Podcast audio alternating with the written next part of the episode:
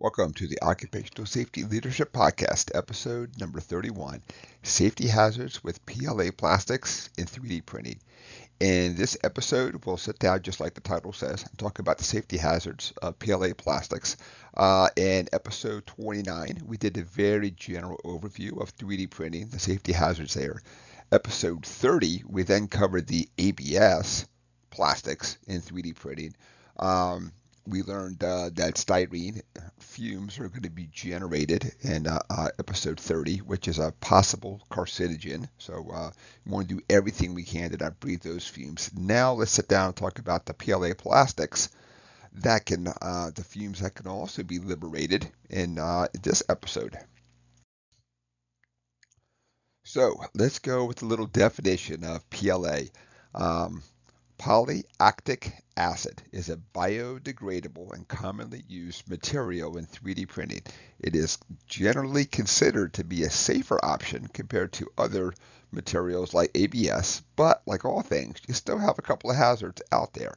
The big ones we'll talk about are going to be the fumes generated from the process, fire hazard, and there's going to be skin and eye irritation, both in the processing and post-processing stage then.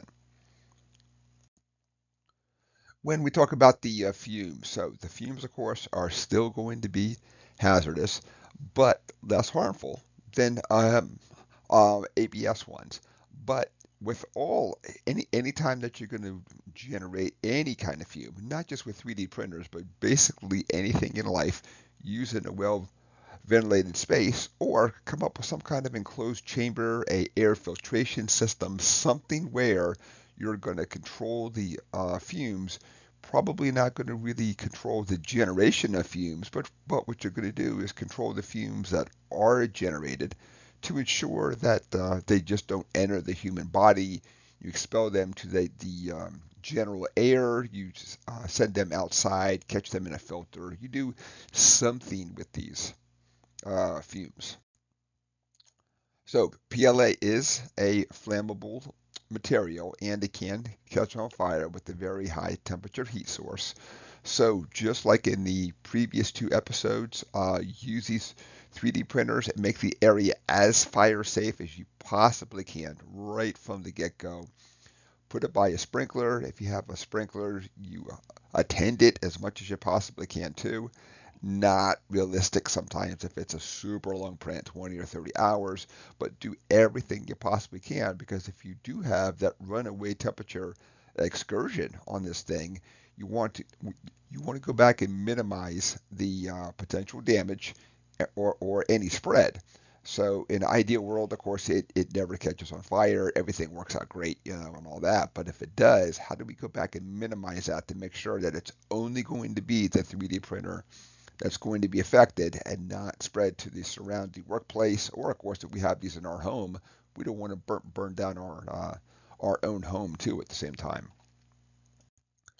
Let's look at the uh, skin and eye uh, irritation. Uh, just like the last one with A B S plastics, you can have skin and eye uh, irritation. I want you to wear gloves and eyewear whenever you're handling, and like all things, after you handle these materials, you wash your hands anyway. You hope you don't have any holes in the gloves. You hope you're doing really good hygiene. But like all things, you go back and always wash your hands afterwards. And so post-processing, this is when we're going to be sanding and generating some more fumes. Um, there's even going to be dust, kind of dependent on, are you doing a, a very small Uh, sand with sandpaper, or are you using some form of um, mechanical sander, you know, a Dremel, a, a, a something else as you're going back and, and generating this.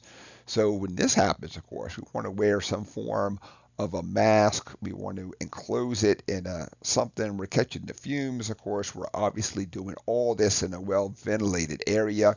So, so we want to do everything we can. Um, well, first off, we want to try and like minimize the generation of fumes anytime we're sanding. That's not always possible given um, given the task that we have to do. But if that does happen, we want to control where these things go then. So during the post-processing and sanding phase then. So, and that is it for episode Number thirty-one is just nice, short, and sweet, where we wanted to sit down and really talk about the chemical hazards out there, uh, P L A plastics. So, um, so episode number thirty-one. My name is Doctor Dave, uh, David Ayers. Have a safe day.